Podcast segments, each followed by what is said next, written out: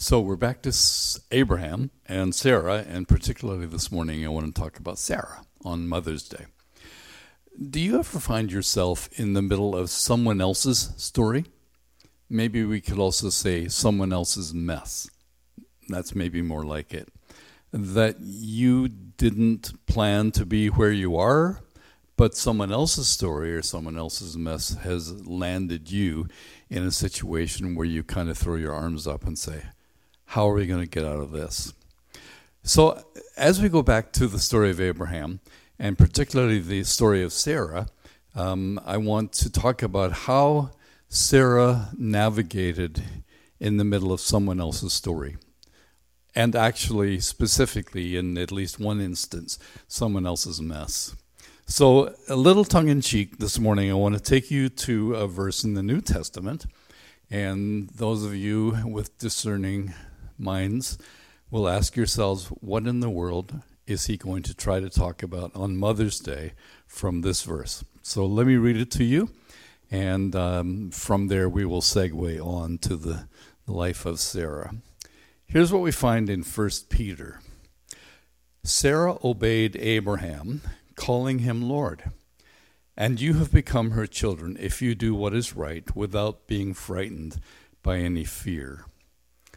So this would be a bad time to turn off the service. All right, I'm I'm not not going to um, cajole women to be calling their husbands Lord, although it'd be all right every now and then if if they chose to. But what what was really interesting to me, just uh, totally aside on this, if if in your Bible it's the same as mine, there's a little reference in the middle of this text that sort of takes you back to when she called him Lord.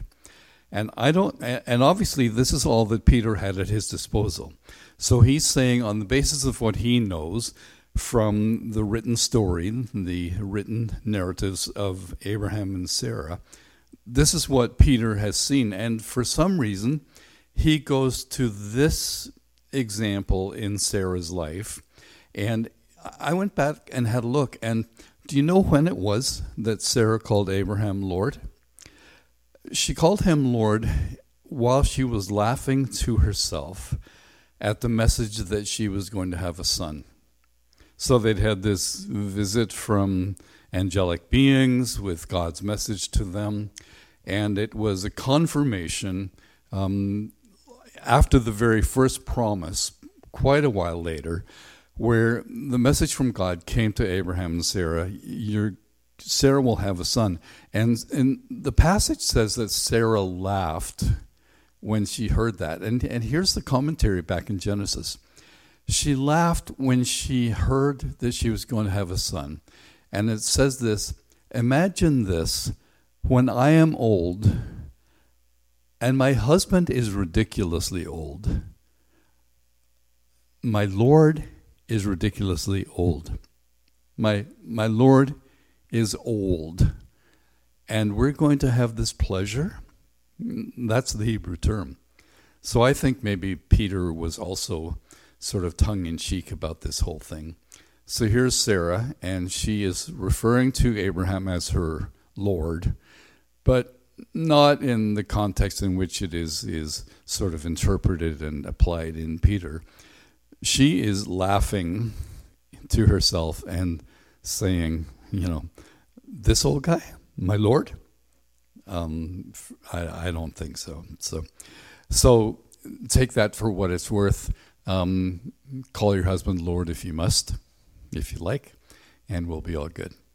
So let me go back with you to the story of Sarah, because this whole matter of her being an older woman and Abraham indeed being even older than she was, is kind of at the heart of the the the miraculous working of God in bringing about His great purposes and plan and story um, through the history of Israel and in, into the rest of the covenant relationships of the Bible.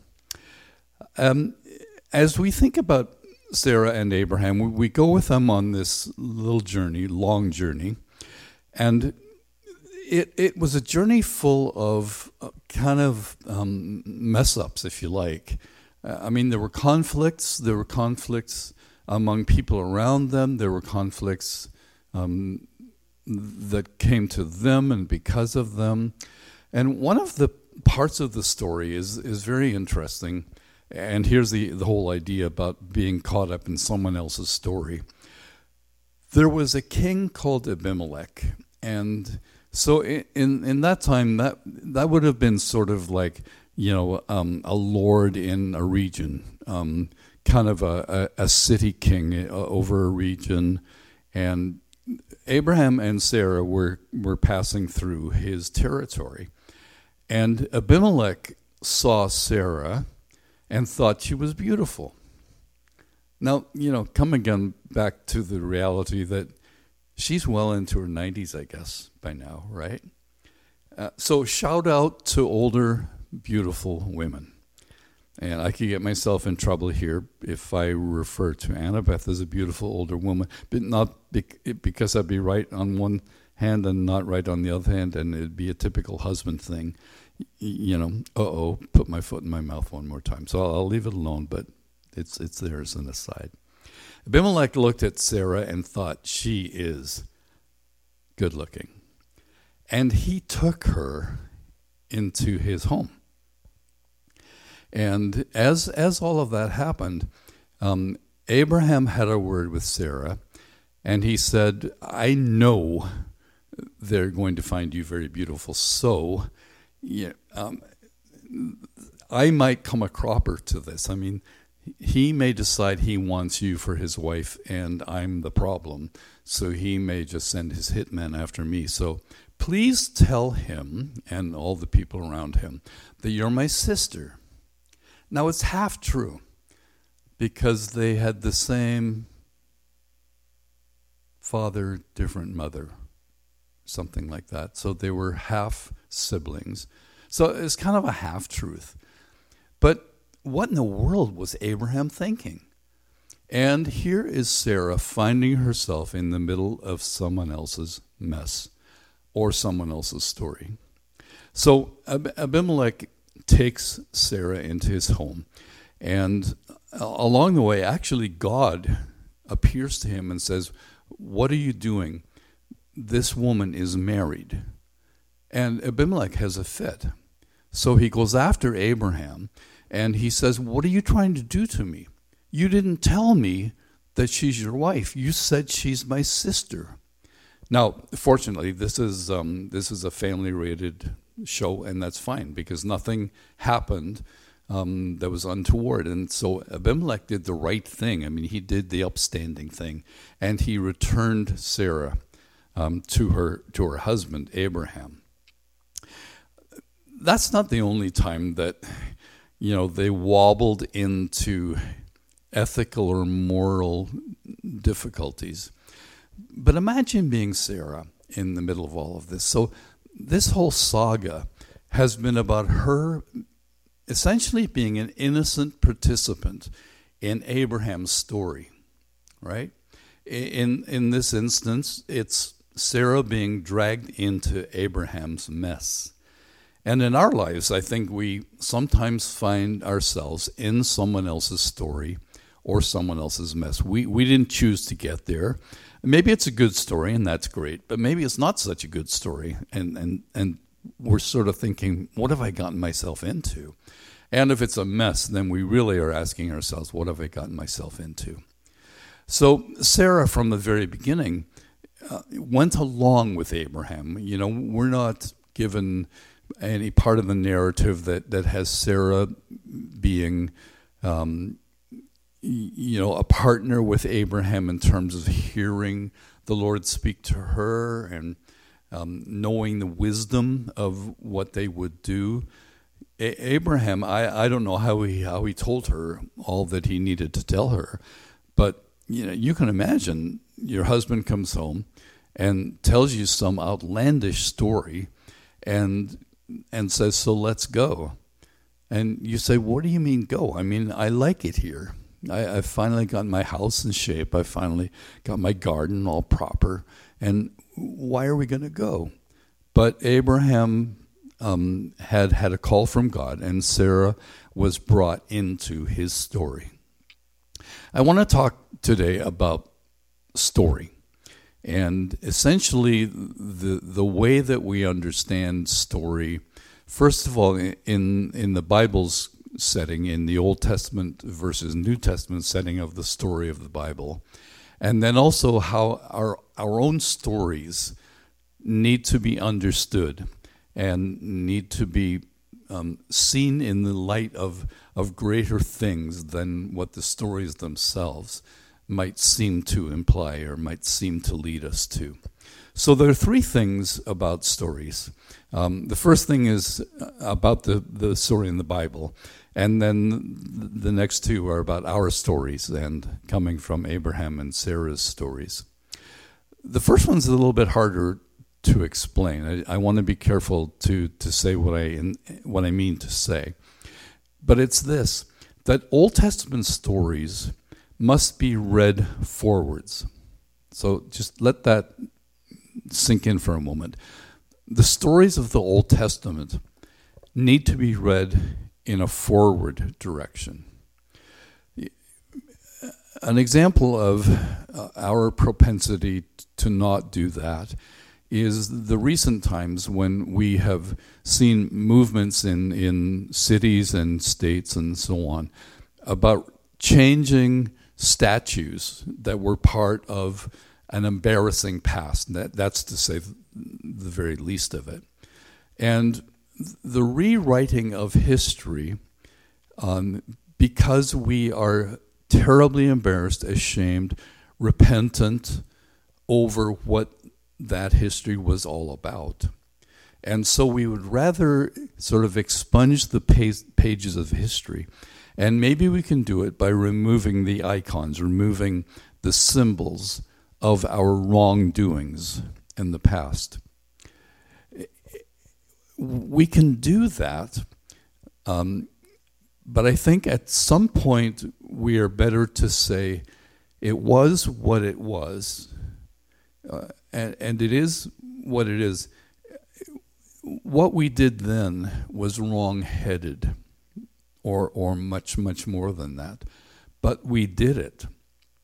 And we look back with all of the understanding that we presently have, with all of the values that we have now developed, with all of the commitments that we have begun to make, um, we look back from that point of view and we're horrified at the us of the past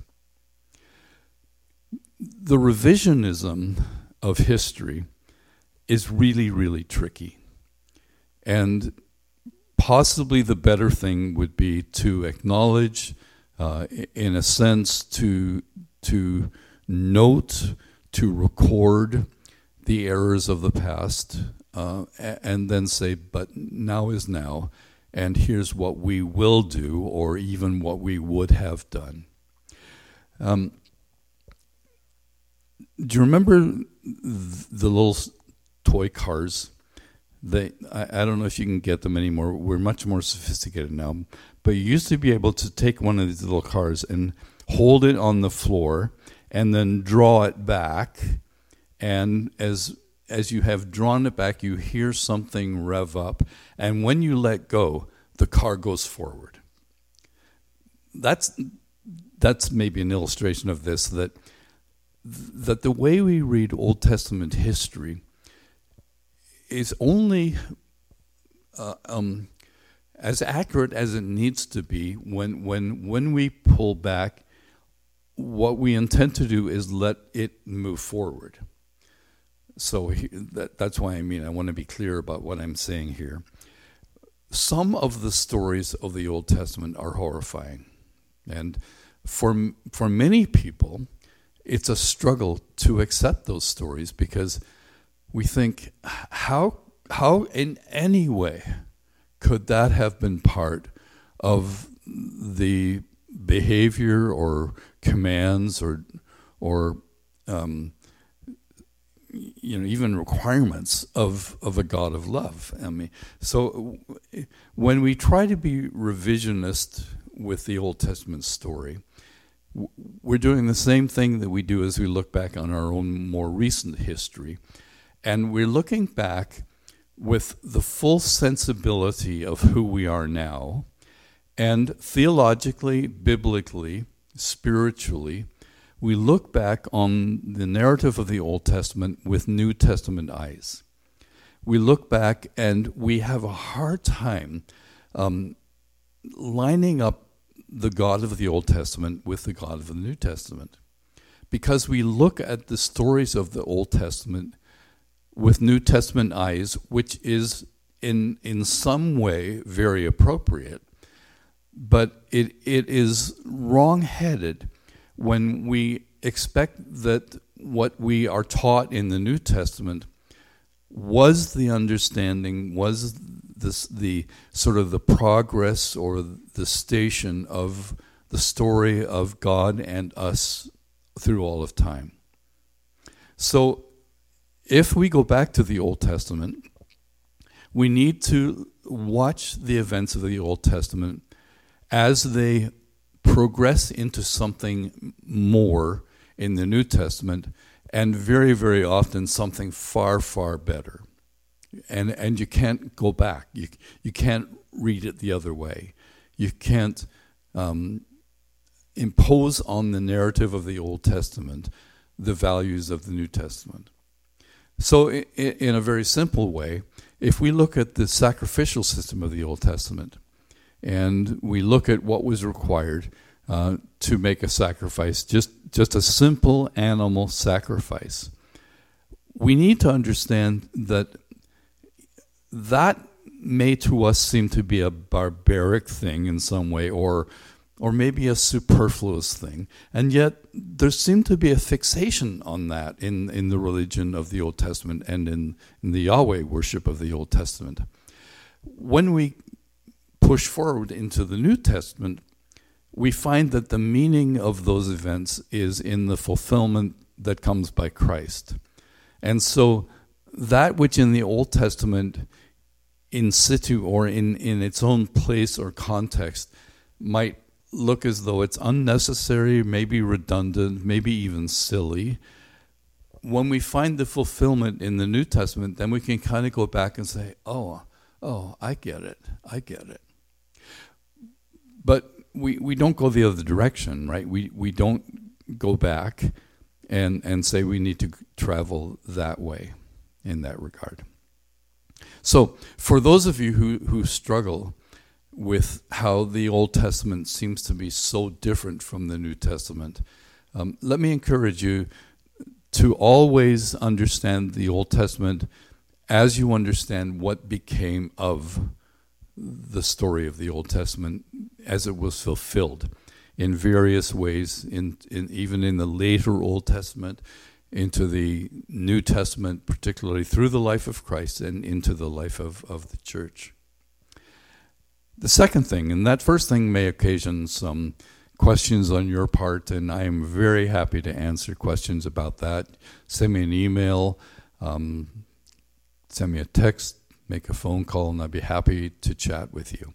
Uh, I'll tell you this a book that I've been reading for the last several months is called Faith After Doubt. And in that book, Brian McLaren talks about how, how our faith often sort of um, moves sort of transitions from one stage to the next. He talks about it beginning in a, a, a, kind of understanding that we would say is simplicity.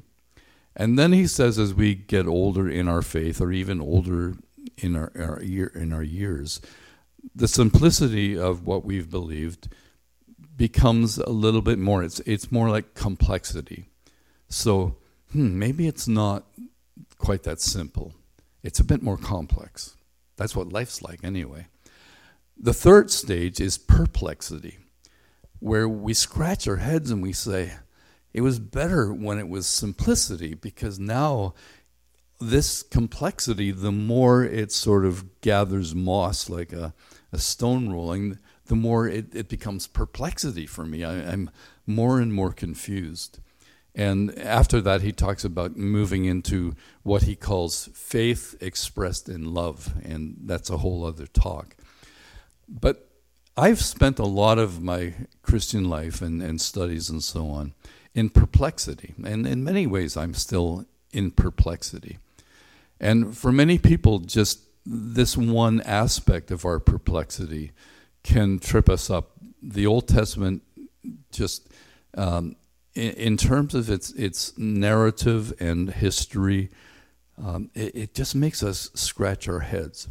So I would just su- suggest to you that what I'm suggesting here is is a little bit of my attempt to to deal with that perplexity and say, here's how we can find faith, um, even when we're perplexed by uh, the God of the Old Testament, the the the various ways that we seem to see Him characterized and behaving. But the second thing, uh, and here moving more into the story of Sarah in the middle of someone else's story, and us in the middle of someone else's story and mess, and it's about us. It's it's about the stories of our own lives, and in many ways, that's what anybody's life is. It's a story. And so, the second thing I want to say about stories in this regard this morning is to suggest to you that broken stories can be dealt with in only one way. Broken stories can be embedded in a better story or a bigger story. And I think learning that is, is the space of great personal growth, um, great understanding in in our relationship with God and, and with one another. Many of us have broken stories. And we wonder how can those broken stories be fixed? I, I have sat over the years many times listening to people's broken stories, and they break they break my heart. Uh, stories of abuse, stories of hurt, stories of disappointment, stories of failure. Um, and they're heartbreaking, these stories. And you sort of have the sense of a person just longing for their story either to be erased or um, forgotten somehow. And I, I think the right perspective is to say that there's only one way that a broken story can be dealt with, and that is by embedding it in a bigger story, a better story. The, the big story, the, the great story, the meta narrative of our lives and of our existence and of humankind is, is God, and in particular, God's character. So, w- whatever the aspects are of my broken story, what will I do with that story um, to change its terms and outcomes? I, I, I can't do much unless I see how it is, or I come to the point of seeing that that story needs to sink into a bigger story. And I think for many, many of us, we will only perceive the bigger story later on, uh, on down the road of life, or maybe not even until after this life has come and gone. Because the truth of the Christian religion is that there is a bigger story than any of us is, is living or telling, and that is the story of God.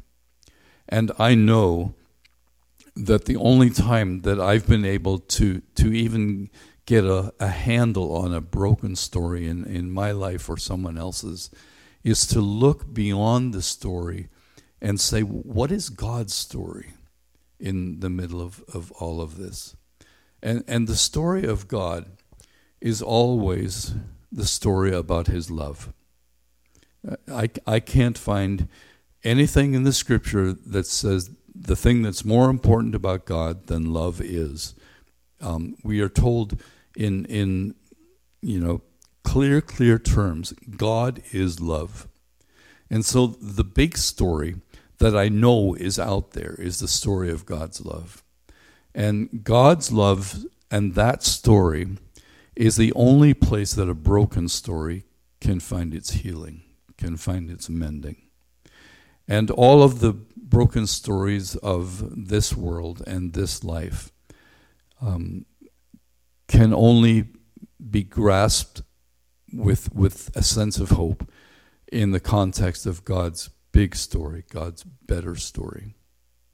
Even the things that are happening in our lives today, knowing that in the middle of the pandemic of, of this year and, and months longer, there's a bigger story than this, and it's the story of God's love. How does the story of the pandemic find its its um, end or its its its solution in the big story of God's love? I, I don't know. I think I'm I can begin to see here and there there are ways that God's love uh, is beyond the experience of the pandemic. Over the last few months, we've been heartbroken over uh, the situation in Ethiopia and the Tigray people. And the reports just continue to get worse. And yet, behind that, somehow or other, the big story is the story of God's love.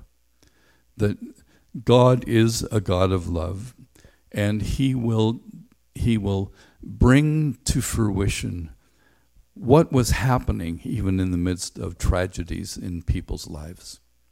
It may well be after we have moved on from this life that that then we're able to see that God's love was transcendent, that God's love was bigger than the tragedies, the, the brokenness along the way. And we see that it, it, takes God a long time. It takes God all of human history to, to deliver his love. And, and that's why the message about the love of God through the death of Christ for our sins is not incidental. It, it's, an, it's a key part of God's great story of love. Because as God looks at all of the brokenness of our lives, there's one reason for brokenness it's sin. Sin is the fact that we are out of sync with God. We have, have turned our backs on Him, and, and also we, we just can't be the kinds of people and live the kinds of lives that would be necessary to meet up with, with the, the standards that even we would have for ourselves and we imagine God must have for us. And so, through all these thousands of years, God has been at work telling His story. And His story is a story of love. And every broken story um, can only find its healing, temporary or permanent, in, in the story of the love of God. Because God's existence and God's character of love are the stories that transcend all of the broken stories of our lives even Sarah's story of trying to deal with the mess ups of her husband's life and behavior find their fulfillment in the character of God and the purposes of God that Abraham and Sarah never understood, even through the, the, the years of their lives, you know, long lives though they were. It was long after that um, history could tell the story and the, revelation of the New Testament could say what God was doing. So we've thought about that even particularly through the children's stories, that it was all of the stars of heaven not being in number able to, to, to count the descendants of Abraham and Sarah, all of the sand on the seashore not being, you know, enough, even if we could count it, to, to enumerate the the descendants of, of Abraham. So God's story was way bigger than the story of Sarah and Abraham. And so there's the example of, of Sarah's life for us. And what Peter does say is that it, she, it's when we are able to live without succumbing to fear that we can please God and, and we, we can somehow have an understanding of, of the work of God and the story that God is crafting and the story that God is telling. Old, Old Testament stories have to be led, read forward. broken stories can be embedded in a better story. And finally, many stories are not over yet. Um, I'm sorry to tell you that in some ways because so many of us, when we're in the middle of our own broken story or we're in someone else's story, uh, we would like it to be over quickly. We'd like it maybe to be over soon. And, and the fact is that many, many stories are not over yet. God has not finished what He is doing. He has been incredibly patient with us, and He has taken the time uh, to craft a story, to tell a story that finally will be proven to be a story of His love. Uh, we may even struggle to see how it is that the broken stories of our lives and our existence could ever mount up to being part of God's story of love. And yet, that's the big story that we, we appeal to, that, that we lean on. And many stories are not over yet. You have stories.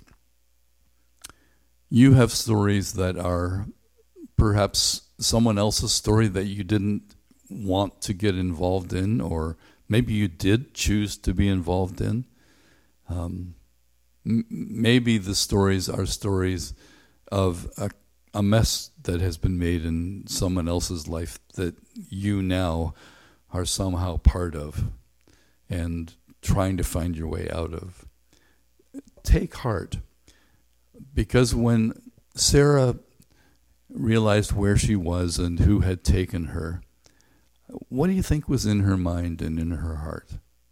This king, this maybe violent king, that would have been the way of the day, this violent king has, has taken her from her husband, and her husband has been the kind of weak person that says, Let's tell a lie to save my skin.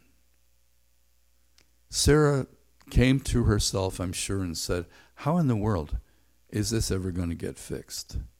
And yet, her story was not over. Her story was not even over when her life ended. Her story is not yet over because God is still working through what He began in the lives of Abraham and Sarah. Your story is not over yet. The thing you've been praying for for many years that hasn't been realized, the story's not over. That person you're praying for, the story of that person's life is not over and you need to hold on. Don't be afraid. Hold on and let even that story be a story that you embed in your confidence that God is and that God, above all else, is a God of love. And He will prove at the end that every way that He has shaped the story that you are part of has been a way of love because of what He wants for you. God bless.